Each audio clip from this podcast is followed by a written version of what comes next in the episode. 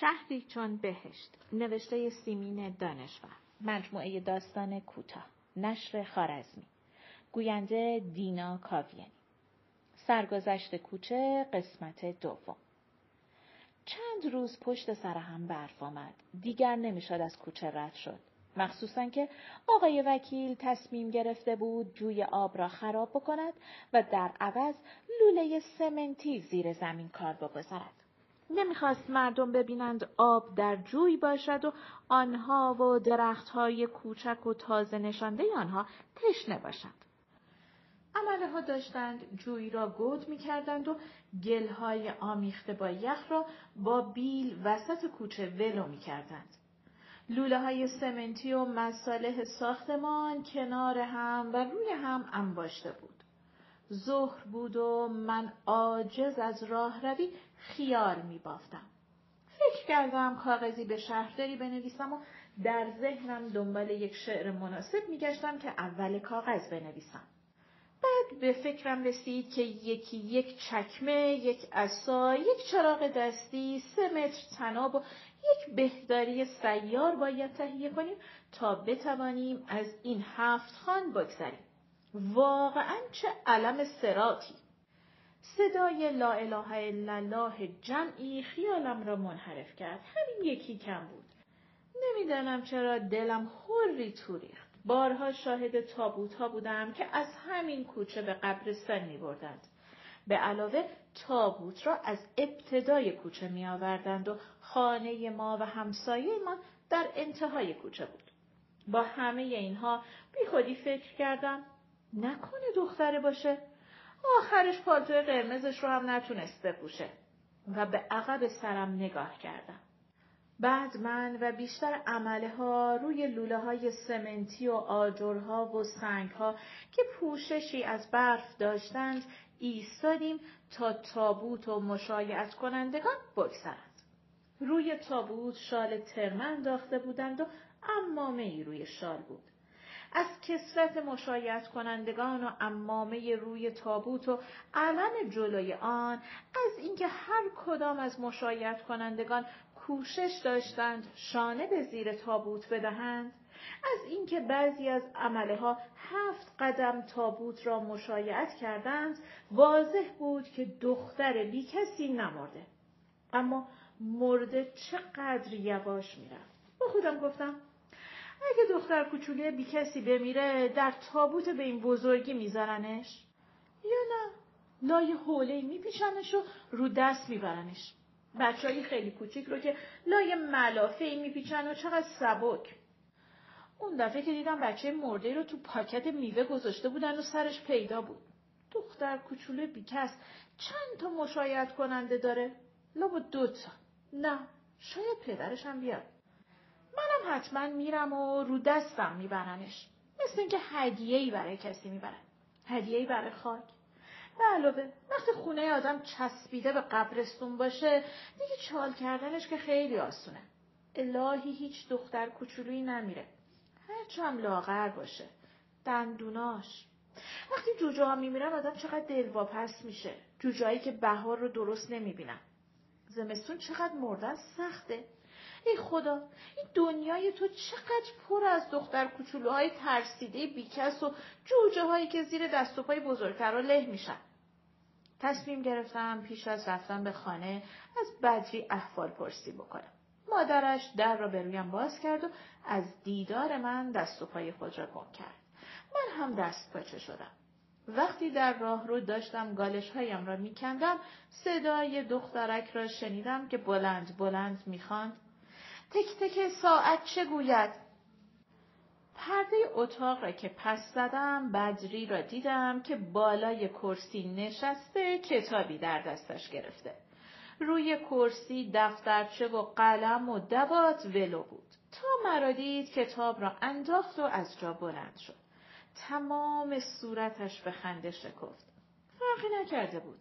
همان روپوش رنگ رو رفته مدرسه تنش بود. زیر کرسی نشستم که بوی زغال میداد.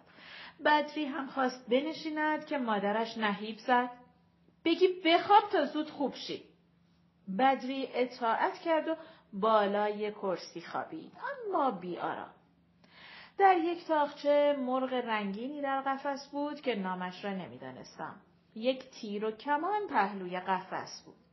در تاخچه دیگر ساعتی بود که دور آن خرمالو چیده بودند. صدای ساعت ناراحتم میکرد. مادر خرمالوها را جمع کرد، در بشقاب چید و گذاشت جلوی من و رفت که چای دم بکند. بدری گفت خونه ما بده و از جا پا شد. بعد نمیدانم از کجا یک عروسک شرنده در آورد و روی کرسی گذاشت. نمیدانستم چه بگویم. راجع به عروسک که نمیشد حرف زد. بس که وامانده بود. قصه هم نمیشد گفت. زیرا این طور که شنیدم شب قصه میگویند. بدری خودش به حرف آمد. خونه بزرگی داشتیم. دور حوض معجر کشیده بودن که ما تو حوض نیفتیم. هر روز عصر که داداشم از مدرسه می اومد میرفتم دست به معجر میگرفتم و با داداشم برای ماهیا نون میریختیم. یه عالمه ماهی قرمز و نقره‌ای میریختن دور نونا. لبای کوچیکش رو هم چی بیرون می آوردن تو می بردن و ادای ماهی ها را در آورد. خونه خودمون که بودیم داداشم با من مهربون بود. خیلی چیزا بهم میداد. اما حالا چیزی نداره که بهم بده. کتکم هم میزنه. میگه وقتی بزرگ شدم خانومم هم میزنم. هر روزی یه چیزی از خانومم میخواد. حالا میگه برام یه دوچرخه کرسی بخر. یا اقل کم یه جفت کفتن. کفتن دونه سه تومنه. وای خدا مرگم بده. یه فوشای بدبدی میده. دیروز میخواست با تیرکمان شیشه گلخونه شما رو بشکنه. من التماس کردم که نشکن. از نوکرتون هم میترسه. نوکرتون دو بار میخواست بزندش. یه بار که دوچرخه پسر مشتقی رو گرفته بود و هی از این بر میرفت و هی از اون بر، آخرش زد به نوکرتون و هرچی تو سبدش بود ریخت رو زمین. نوکرتون گذاشت دنبالش اما نتونست بگیردش. داداشم هی خندید و هی کج و گله میشد. یه بار دیگه هم توپش افتاد تو خونه شما. رفت در خونتون رو محکم زد. نوکرتون در رو باز کرد و گفت خوب گیرت آوردم. من وایساده بودم و نزدیک بود ذره ترک بشم.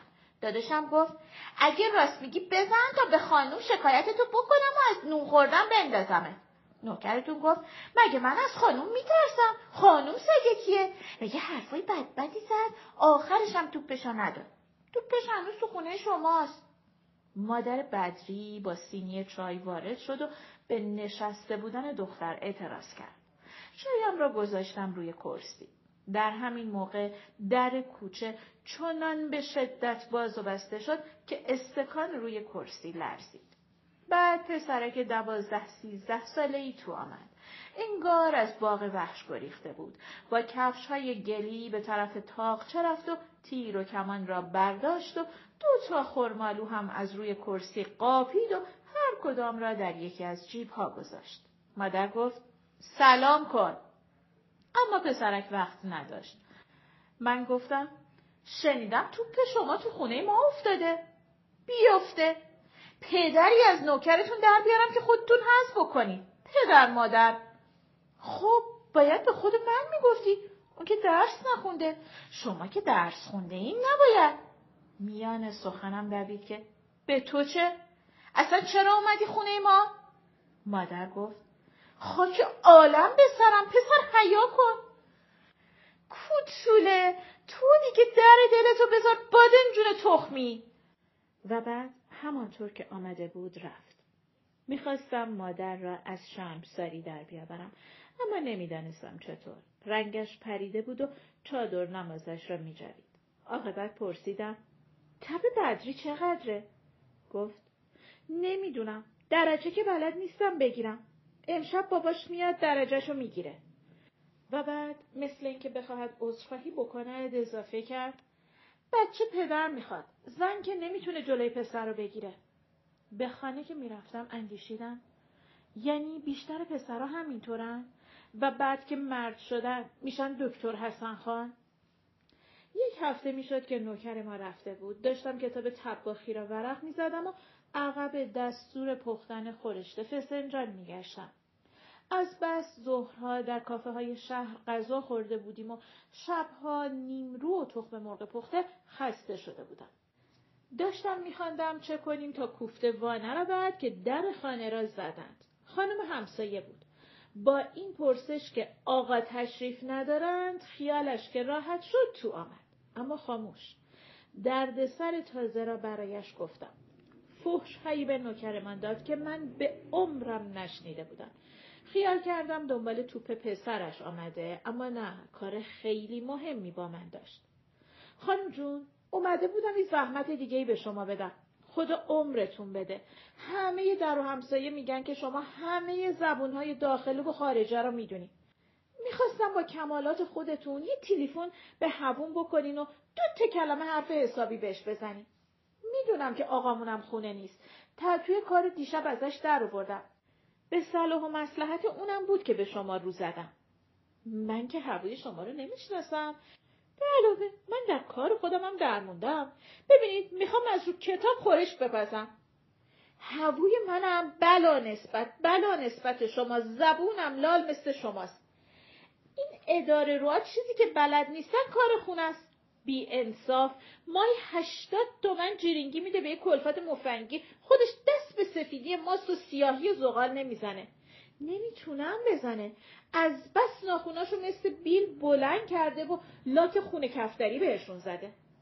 فقط کاری که بلده اینه که پس و پیششو لخ بکنه، دست بندازه تو دست آقامون، با هم برن چه میدونم کدوم گورستون. گردن خودش نجسی هم میخوره. ای اقبال بسوزی. خواستم شما زحمت بکشین، بهش تلفن بکنین، نصیحتش بکنین، با کمالات خودتون بهش بفهمونین که خوب کاری نیست منو بچه‌هامو آواره بیابونا بکنه. الهی به همون قفلی که بوسیدم قسمت میدم این خانومو به مراد و مطلبش برسون.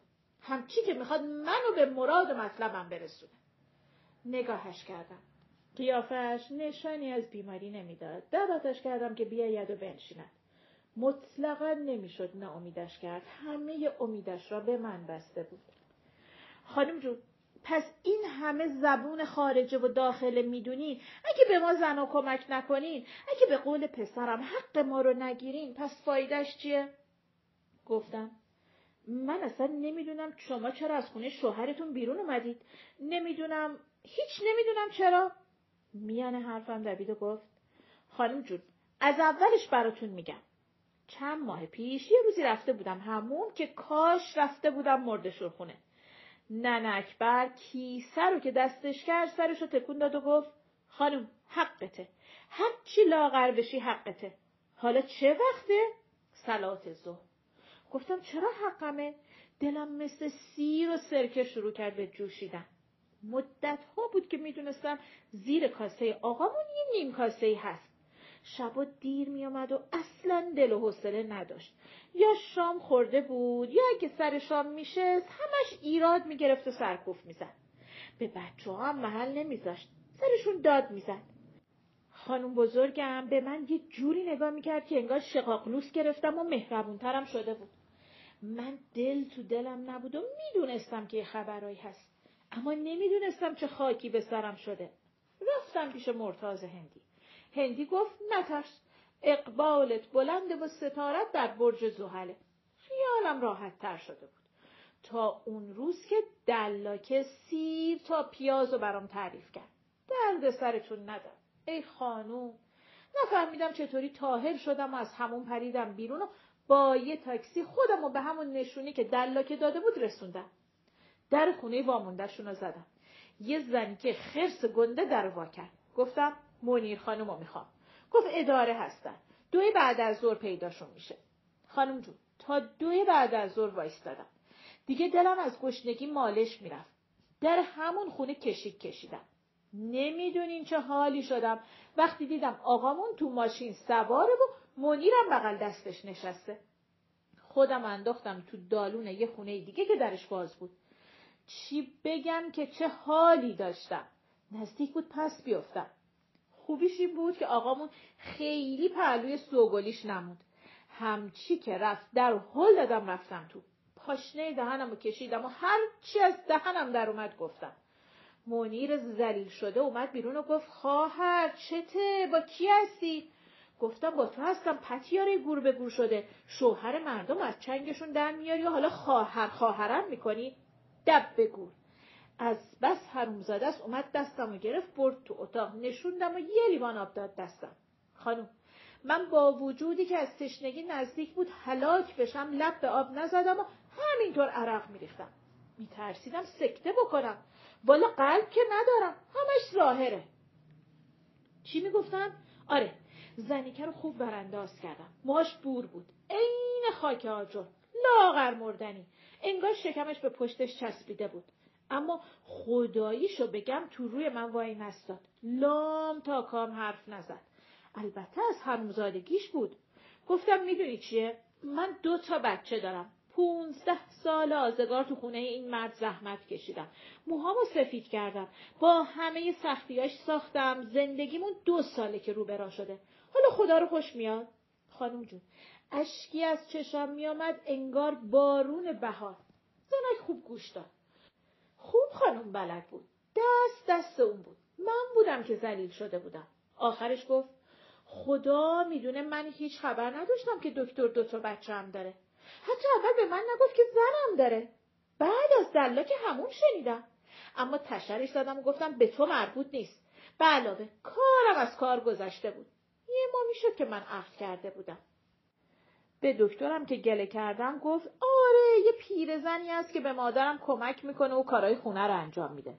خانم همچی که اسم پیرزن رو آورد من آتیش گرفتم. گفتم من پیرم، پیر هفت جدته. یقین دارم زیر شونه بلیزش دعا گذاشته بود که دست من بسته شد، وگرنه گیساشو میگرفتم و جا به جا خفش میکردم. اونم یه پاره دمسابیدهی بود که لنگه نداشت. خودشو زد به موش مردگی. ازم عذرخواهی کرد و گفت البته شما که پیر نیستی. بعدم گفت والا من خیلی پشیمونم. نمیدونم چی کار بکنم. سرتونو درد آوردم. خلاصه کلام با حال زاری خودم رسوندم خونه. تنگ غروب بود. بچه ها با خانم بزرگ دم در حیاط نشسته بودن. تا منو دیدن از خوشحالی پریدن جلو. گفتم دست به دلم نذارین که خونه خونه. یک سر افتادم تو رخت خواب. اگه محض خاطر این دوتا الف بچه نبود، اگه از خدا نمیترسیدم، همون شب تریاک میخوردم، خودمو سر به نیست میکردم. مگه مردم برای چی تریاک میخورن؟ یه هفته قوت از گلوم پایین نمیرفت. دریغ از این که آقامون بیاد دم در اتاق احوالمو بپرسه. دریغ از یه دونه سیب که بخره بده دست بچه ها برام بیارن. ای اقبال به سوزی. همین میرزا حسن وقتی که ندار بودیم پاکت پاکت میوه میخرید و خونه میآورد. یه شب که حالم خیلی بد بود با خانم بزرگ اومدن تو و پلو رخت خوابم نشستن.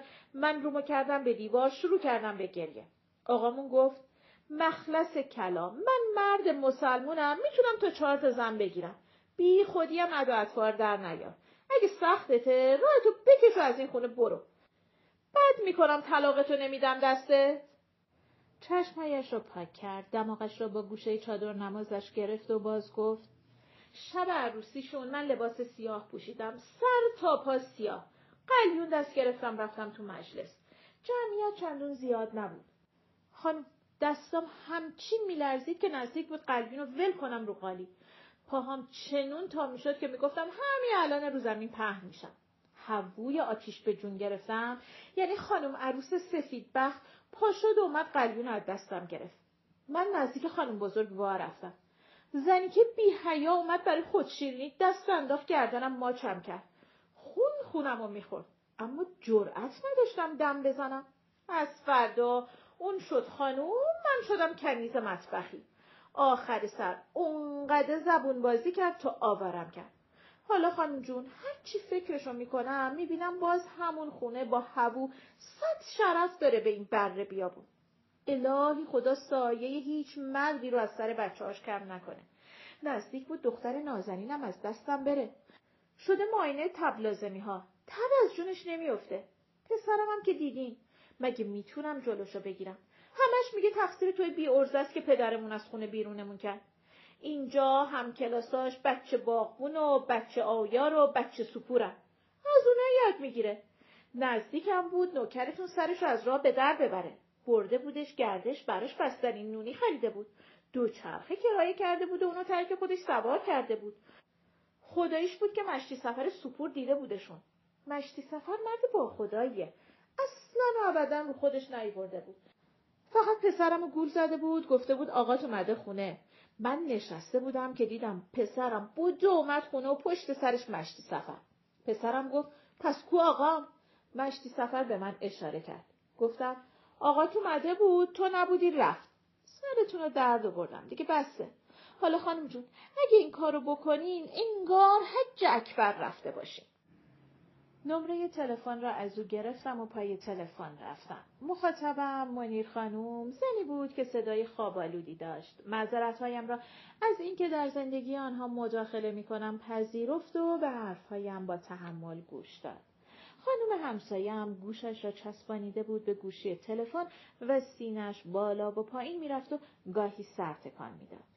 منیر خانم اقرار کرد که دکتر با او مشورت کرده است و قانعش کرده است که حبو و بچه‌هایش سر خانه و زندگیشان برگردند و تصدیق کرد که واقعاً دکتر چرا دوتا خرج بدهد حالا که کار از کار گذشته، اما به شرطی که فاطمه خانم دست از جادو جنبل برداره، به شرطی که نه در زیر زمین کله خر دفن بکنه، نه تو منقل کرسی نعل بذاره، نه تو پاشنه در کوچه زبون بند بریزه، نه تو آب و چای و خوراکی دوای سیاه‌بختی و سفیدبختی.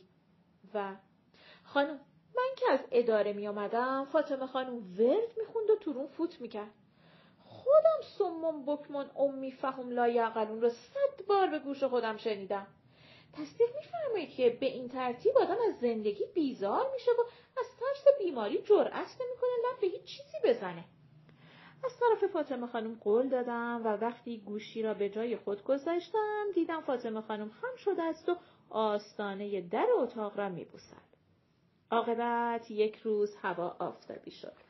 صبح از حمام می‌آمدم. کوچه آسفالت نشده بود، اما تعمیرات خانه وکیل مجلس تمام شده بود. مستاجران آمریکایی هم آمده بودند و از تمام دودکش‌ها دود به هوا می رفت و یک قطار ستایی جیپ و یک کادیلاک جلوی باغ ایستاده بود. نوکر ما که اکنون به استخدام صاحب ماشین ها در آمده بود داشت شیشه جلوی کادیلاک را پاک می کرد. موهایش را انگار فر شش ماهه زده بود. آنقدر مجعد شده بود و روغن از آن می چکید. وقتی من چمدان به دست و چکمه به پا و مجهز از نزدیک جیپ ها گذشتم، بوق کادیلاک را به صدا درآورد. بی آنکه خودم بخواهم سر برگرداندم، خندید. خداوندا، دندان طلا هم گذاشته بود. هنوز تیر و تخته و مصالح ساختمان در کوچه ولو بود. جوی سرپوشیده سر و صورتی به خود گرفته بود، اما گلهای آن با گل کوچه به هم آمیخته بود و من کاغذم را بدون شعر به شهرداری فرستاده بودم. به خانه که رسیدم فاطمه خانم را در انتظار دیدم. سفیداب و سرخاب تندی مالیده، عطر گل سرخ زده، چادر نماز حریر گلدار سر کرده بود. احوال بدری را پرسیدم. گفت بهتره. دیگه تب نمی‌کنه؟ نه. و خاموش شد. کمی بعد گفت خانم جون دیگه دو منی داری؟ یه دیگ داریم اما نمیدونم چند منیه. او را دعوت کردم به خانه بیاید و نگاه جویای خود را به او دوختم. گفت شوهرم و حبوم و خانم بزرگ و قوم و خیشای نزدیک امروز میام بالا. گفتم با ناخوشی بدری پذیرایی از این همه مهمون کار آسونی نیست. چه کنم دیگه خانم؟ حبوم ویار کرده، دلش آش رشته خواسته. دیگ را به دستش دادم. گفت کوچیکه اما چاره ای نیست. میدم بدری پس بیاره. شادمان پرسیدم پس بدری را افتاده نه؟ تمام صورتش سرخ شد. گفت از شما چه پنهون، بدری خیلی هم چیزیش نبود. و شرمسار اضافه کرد من خیال کردم شما از اولش فهمیدین. بعد دیگ را روی زمین گذاشت و گفت خانم جون اولاد ستون زندگی پدر مادره. شما چرا بچه نداری؟ نمیدونم. حتما چله بهتون افتاده. از قوم و خیشاتون کسی پا به ما نیست؟ دلاکای همومو نمیشناسی؟ نه. خانم جون بذارید امروز تکلیف من معلوم بشه. خیالم که راحت شد یه روز با هم میریم مردشورخونه. مرده شورخونه؟ بله خانم جون بله. آدم مرده شورخونه نزدیکش باشه و نره چله بری. عجب حکایتیه. باید از رو مرده رد بشید تا چلتون بیفته. و خندید و دیگ را برداشت و رفت. پایان.